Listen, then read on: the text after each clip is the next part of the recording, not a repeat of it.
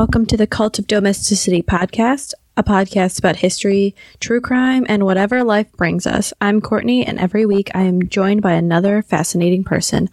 Let's see what we're going to talk about this week. Welcome, devotees. Now that we've had a palate cleanser after all the, the death, there was a lot of death in the two episodes of history funness. We're going to have some more history funness with Danielle from Hoosier Homicide. Hello. Welcome. Say a little bit about your podcast before we go into this. Yes, our podcast is Hoosier Homicide. It is myself, my husband, and my sister, and we talk about crimes with some random connection to our home state of Indiana, all of which is highly inappropriate and definitely offensive. So you've been warned. Yeah, it's greatly offensive and if you like to laugh at poop jokes, which I do. So Yeah, I'm like, I tell people there's no politics, there's no religion, there's shit jokes and things like that. okay, so what are we discussing this week, Danielle? First of all, I am not a history major. I'm not a history person. I passed World Civ because the teacher liked me. Otherwise, I would have gotten a D. and so there's there's that. I'm not this is not my forte.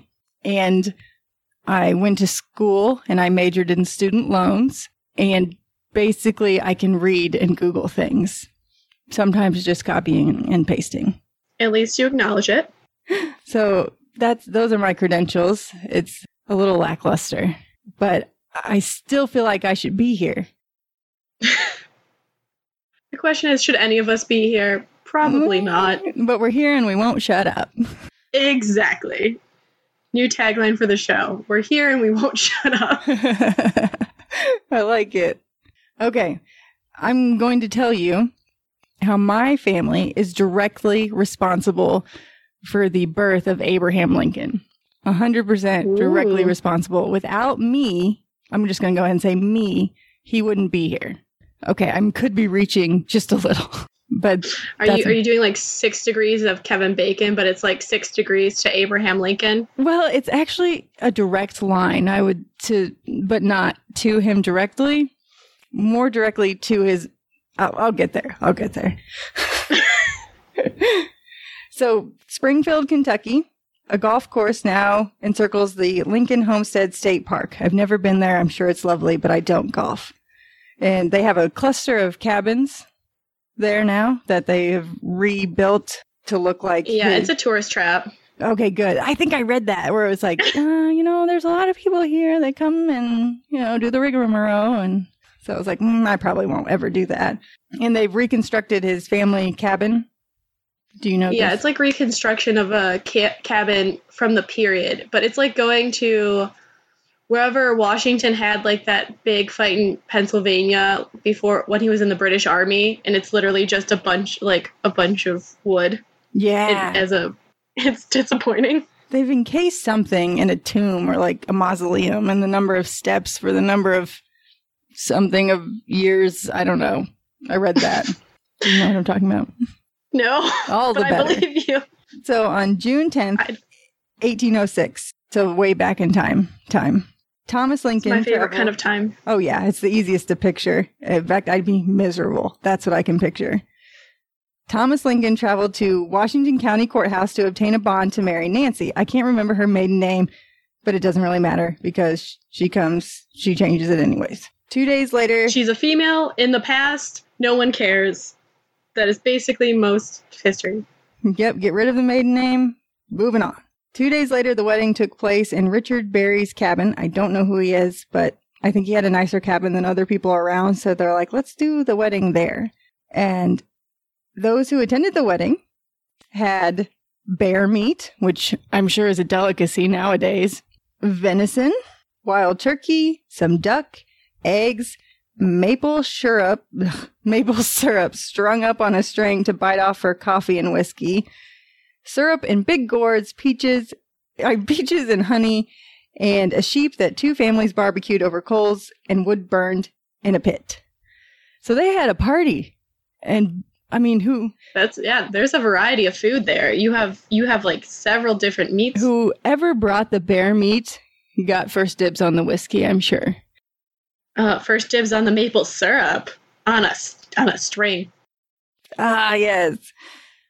See. After the birth of his, okay, after the birth of their daughter Sarah in 1807, Thomas uprooted his family and moved southwest to Sinking Spring Farm near Hodgenville, Kentucky. They threw together a tiny, do you know where that is? You there? Okay. They threw together a tiny one room cabin with a crude packed dirt floor, a dried clay hearth and chimney, one window with no glass, which to me that does not make it a window, it's a hole in the wall, and an ill fitting door with a leather hinge. So basically, they're just living in a shack that someone's going to call a cabin. Uh, actually, windows are fairly like windows as we know them are fairly, in the term of human history, recent. Mm-hmm. Um, that's why you used to have shutters because you didn't have glass. Yeah, that's what I was like. I figured they didn't have anything, but they're still going to call it a window. But in my opinion, a window has to have glass. So it's just a hole in the wall. Uh, during the afternoon on Saturday, February 11th, 1809, Nancy told Thomas that the time was getting close. She asked Thomas to get a midwife. Thomas left the cabin, and when he reached the road, he saw a neighbor, Abraham Enlow, then 16. Enlow's mother, Mary Enlow LaRue, that name is important, was a 43 year old local midwife. Enlow told Thomas to go back and wait with his wife, and he promised to send his mother, and if he couldn't, he would get his half sister, 20 year old Margaret Peggy LaRue Walters. That is also important. As it turned out, Peggy Walters was the one who returned to the Lincoln's cabin. She had assisted her mother with other births in the area. So this is my fifth and sixth great grandmother. Or those Ooh. Yeah, so that's we were there in Abraham Lincoln's mother's vagina. That's where the hands that's how I'm connected. All, all up in there, yes, I uh, hands deep. Yep, elbows deep, probably. So, Peggy LaRue recounts I was 20 years old then. Helping to bring a baby into the world was more of an event to me than it became afterwards. But I was married young and had a baby of my own, and I had helped my mother, who, as you know, was quite the famous as a granny woman, which I've never heard that term until now, but I like it. And I had gone several times to help when I was sent for. They sent for me quite as soon as there was any need, for when I got there, nothing much was happening. So I was there before them, and we all had a quite a spell to wait, and we got everything ready that we could. This was like the most information I could find was her account. I mean, the fact that there's still an account is pretty impressive. yeah, I was like, man, that's what I think they have it because she's saying she remembers it because it was one of her like earlier deliveries. They were poor folks, but so were most of their neighbors, and they didn't lack for anything they needed. Nancy had a good feather bed under her. It was a goose feather bed. Hardly anyone had that kind then, but good hen feathers, and she had blankets enough. There was a little girl there, two years old. Her name was Sarah. When she went to sleep before much of anything happened, shows she was a toddler. She was bored. Nancy had about as hard a time as most women, I reckon, easier than some, and maybe harder than a few. It all came along kind of slow, but everything was regular and all right. The baby was born just about sunup on Sunday morning. I remember it because I remember it better than I do some cases that came later because I was young and hadn't had so much experience as I had afterward. Tom Lincoln was mighty anxious about his wife while she was suffering and mighty good for her too, and they were both proud and happy that it was a boy. you couldn't tell much about the birth of a baby except that you were there and the baby was born. But you can tell whether folks want the baby or not and whether they love or hate each other on the account of it. I was young then and I noticed and remembered everything. I remembered it a heap better than I remember much that happened afterward. I tell you, I never saw a prouder father than Tom Lincoln, and I never saw a mother more glad than Nancy to know that her baby was a boy. So that's her account. Sorry if that was a mouthful. Oh, No, I love primary sources, and that's like the best kind of primary sources, right from someone writing about it. that came from Indiana History Blog. That's where I got that. And I have no reason to doubt it because she's saying nothing fancy happened, except I was there. On February 12th, Nancy gave birth to her son Abraham. Thomas Lincoln eventually lost the title to the 340 acres that was compelled, and they were compelled to move. In 1811, he took the family 10 miles east and built a new cabin alongside Knob Creek on an old turnpike road between Louisville and Nashville. A few miles away at Ashtonville, Ashtonville, a road marker identifies the Mm. spot, and that is where he and his sister first attended blab school, which is people yelling at each other for learning purposes. I had ne- I hadn't heard of that, like the repeating things out loud in unison. I was like, that sounds awful. Yeah, it's just well, think about it too. It's not just like it's not grade wise. You're all in the same room, Mm-hmm. and having the repeating it back to the teacher is going to be the best way to drill it all into your mind at that point when you only have say two books. Oh yeah, I'm sure no one could write and like there wasn't excessive writing material, I'm sure. I'm sure there was a decent amount. It was just expensive, so like people probably made somewhat of your own, um, or like if you went into town, a bigger town, you'd get it, Yeah. but you wouldn't. You don't write down as much. I I would just be yelling out loud, making loud noises. But you're right. The uh, repetition is how you learn something. Mhm. Around 1812, a second son was born to Thomas and Nancy Lincoln. The infant, named after his father, died in infancy. Thomas Lincoln never thrived in Kentucky, plagued by faulty land titles. He packed up again and headed west for Indiana in 1816. so there you go. it, here we are.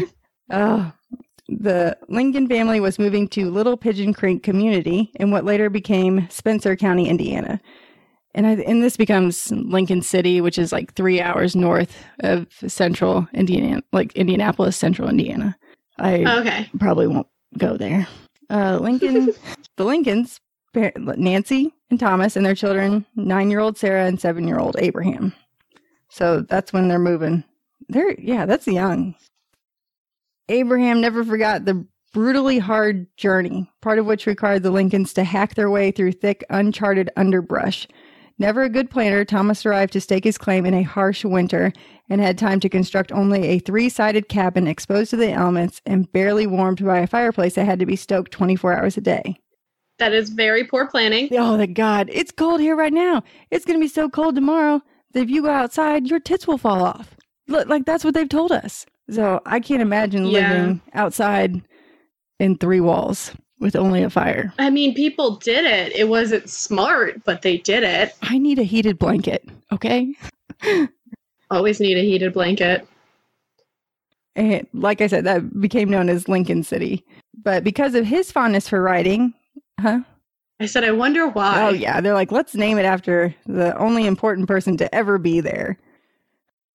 Because of his fondness for writing, and because neither Thomas nor Nancy had ever quite mastered the skill, Abraham became the de facto letter writer of the family, penning letters to neighbors and family left behind in Kentucky. So he's writing to my family. I've decided I have no real proof of this, the LaRue's. And there was an account, uh, you know, because once he became the Abraham Lincoln, rumors would start to fly around that his biological parents were not, in fact, his parents. So his dad wasn't his dad. And one of the names that gets thrown around a lot is Abraham Enlow or someone with the last name of Enlow. And there's, I don't know if there was one, if it was in Connecticut or something, that they're saying that this man came with Nancy and Abraham as a baby and brought them to Thomas Lincoln and said, I will give you this much money to take my kid and my wife for whatever reason. It was dumb. Another accusation was Abraham Enlow, the boy that he ran to to say, Hey, my wife's going into labor. Can you go get your mom? And the one of the reasons they didn't believe that his dad was his dad is because he didn't look like his parents. So they didn't have the knowledge of genetics like we do now. Like NBA players are usually much taller than their parents, and they're still their parents. Uh, I was gonna say the wife theory. You actually, there was actually, um, it was kind of a way of divorce, as like you would sell your wife Okay. to another man. I didn't understand. I was like, that's rude. uh, I don't know how common it was in America at this point, but it was a way, like, kind of like mutually, sometimes mutually agreed, sometimes not, but it happened. Yeah. And I think that's what I- I think they were really just reaching for his dad not being his dad because they didn't look alike. And now they've gone back and proven like they were together. They were married, they were living together. They did it. They had a baby. My great grandmothers were there when the baby came out. Mhm. Okay, so he could write. In autumn of 1818, the little community was struck by an illness which went by many names puking fever, bilious fever, swamp fever, the slows, which is my personal favorite, but most commonly milk sickness. Gag me. Ugh. Uh, the cause. No, thank you. Yeah, no, I, I can pass. The cause is now known to be from drinking milk from a cow that ate a plant called white snake root. I was like, no, it's not known. I didn't know that. And it contains the poison tremetol. I did not Google that, but I am qualified to Google. So I, I'm pretty there's people who study like for history, they're like they study that kind of stuff. Trust me, they probably know. They like figured it out and like went back and like looked at all the occurrences and are like, okay, here it is, here it is, here it is. Yeah. Because Well- they're nerds. They're the best kind of nerds, though. Oh yeah, and if you didn't know that that's what caused it, like I don't know how long it took them to connect. It's milk that's doing this because it was probably a high so- calorie source for people. It would be cow's milk, and Probably the easiest protein you could get if you don't have if you don't want to kill your chickens or anything else. Also, another reason not to drink milk. Good to know.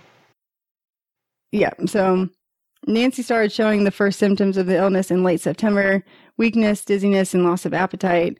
And on October fifth, eighteen eighteen, Nancy died. Oh no, I know it's horrible. not Nancy. Nancy, no. No. Nine year old Abraham helped his father make the crude coffin in which she was buried on the hillside of the homestead. The spot is now marked by a monument. The next year, Thomas brought home a new wife with children of her own.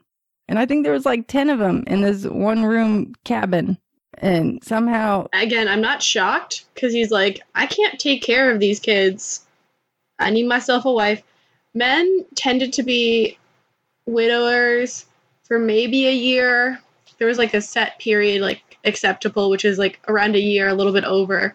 Women, I mean, depending on your case, you're kind of expected never to marry unless like you needed to for, you know, survival. yeah, yeah. So, and I think they said that Abraham didn't have a problem with his stepmother, that, you know, it was, it was just a, I can't believe how many were packed into this cabin. I'm surprised he wasn't traumatized by building his mother's coffin. I know. I was like, Dad, I cannot right now. Like, this is going to need some serious therapy. Indiana therapy in the in the 1800s. It's not therapy. No, it's called alcohol. Uh, let's see that. So he slept in a loft reachable by a series of wooden pegs in the wall. And one stormy day, licking rain soaked the George Washington biography that Abraham had borrowed from a neighbor. We know that story, right? That and then he had to work it off doing. yeah. Um, no, I did work. not. But I I, I avoid this shit okay, I think it's, it's, this- really popular. I think it's really stereotypical that that he learned a good hard lesson that way. I feel like I learned that in school. Who Um, knows if it's true then? I like that he had to rock climb basically up to oh, his yeah, bed. and there was probably ten of them up there.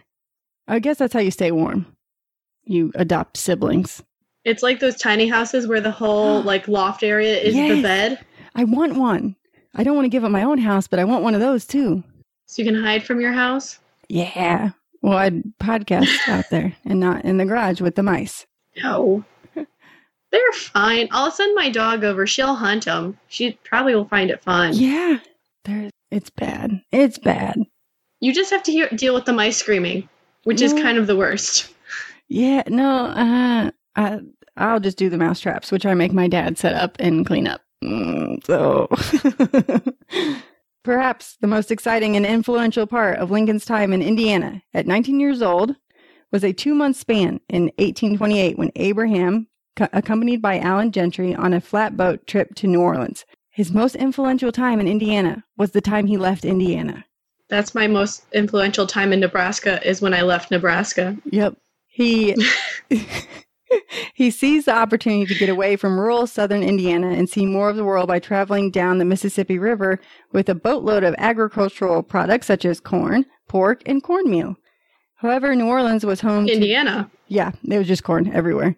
However, New Orleans was home to the largest slave market in America. So this is probably the first time he's seen like slaves like that. I don't know if he'd ever seen them before. So they think that was probably an influential moment. Again, not in Indiana. Uh, well, Kentucky, if he remembered Kentucky, Kentucky had a decent slave population. yeah. As I was like, it can't be that void of him ever seeing them. I don't know if he ever saw like obviously this slave market would be much larger.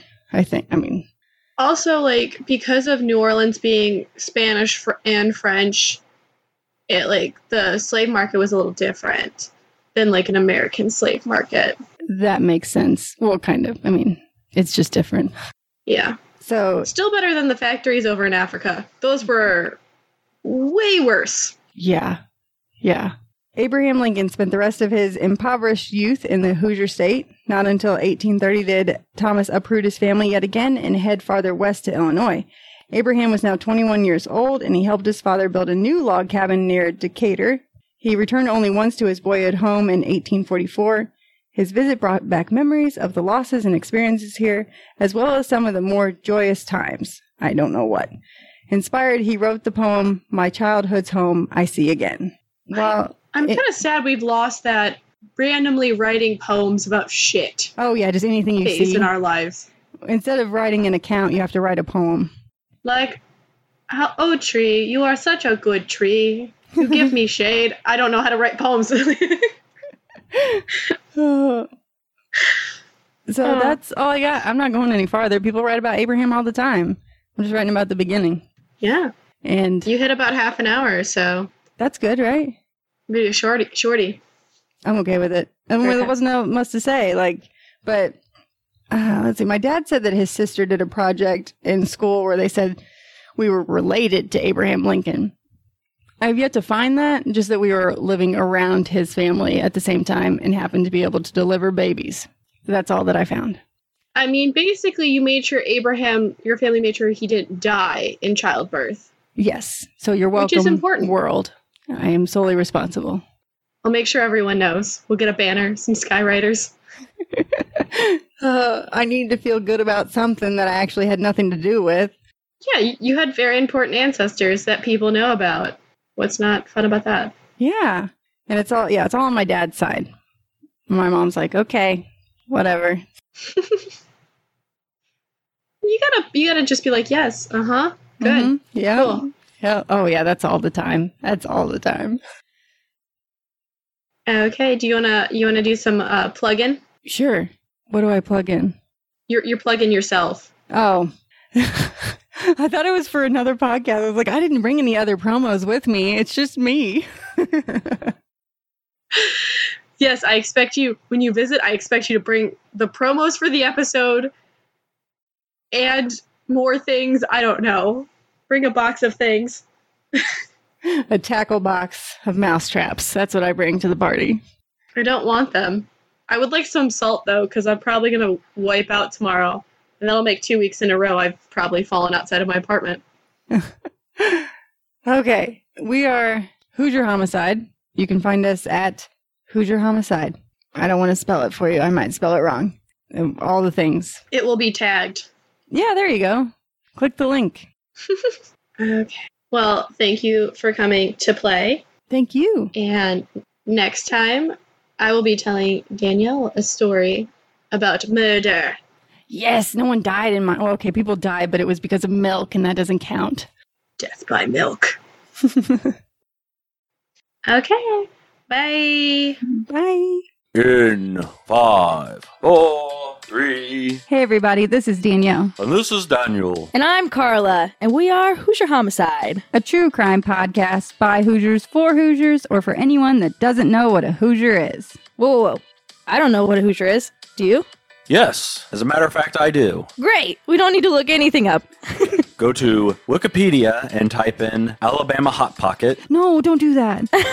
and that'll tell you what a Hoosier is. Just come listen to us. You'll find out. Anyway, you can find us on Twitter and Instagram. Our handle is at Hoosier Homicide. You can also download any episode you prefer off of Stitcher, Podbean, iTunes, Google Play, and Spotify. We tell true crime stories with some random connection to our home state of Indiana. So come listen. That's what she said. For the love of God. and for honest to goodness, Stay out of the corn. Pretty good.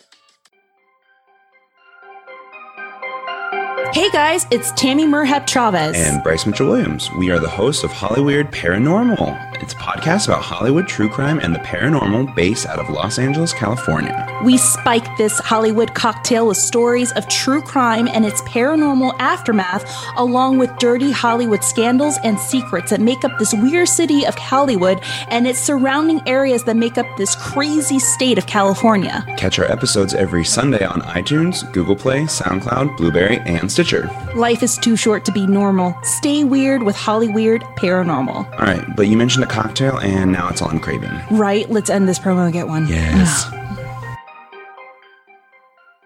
Thank you for listening to The Cult of Domesticity. We are available on all podcatchers. On social media, we're on Facebook and Twitter at The Domestic Podcast and Instagram at The Cult of Domesticity. If you have a topic request, information, or want to send us a recipe, please email us at the domestic podcast at gmail.com and don't forget to rate review and subscribe and share with all your friends. Remember to stay domestic and cult free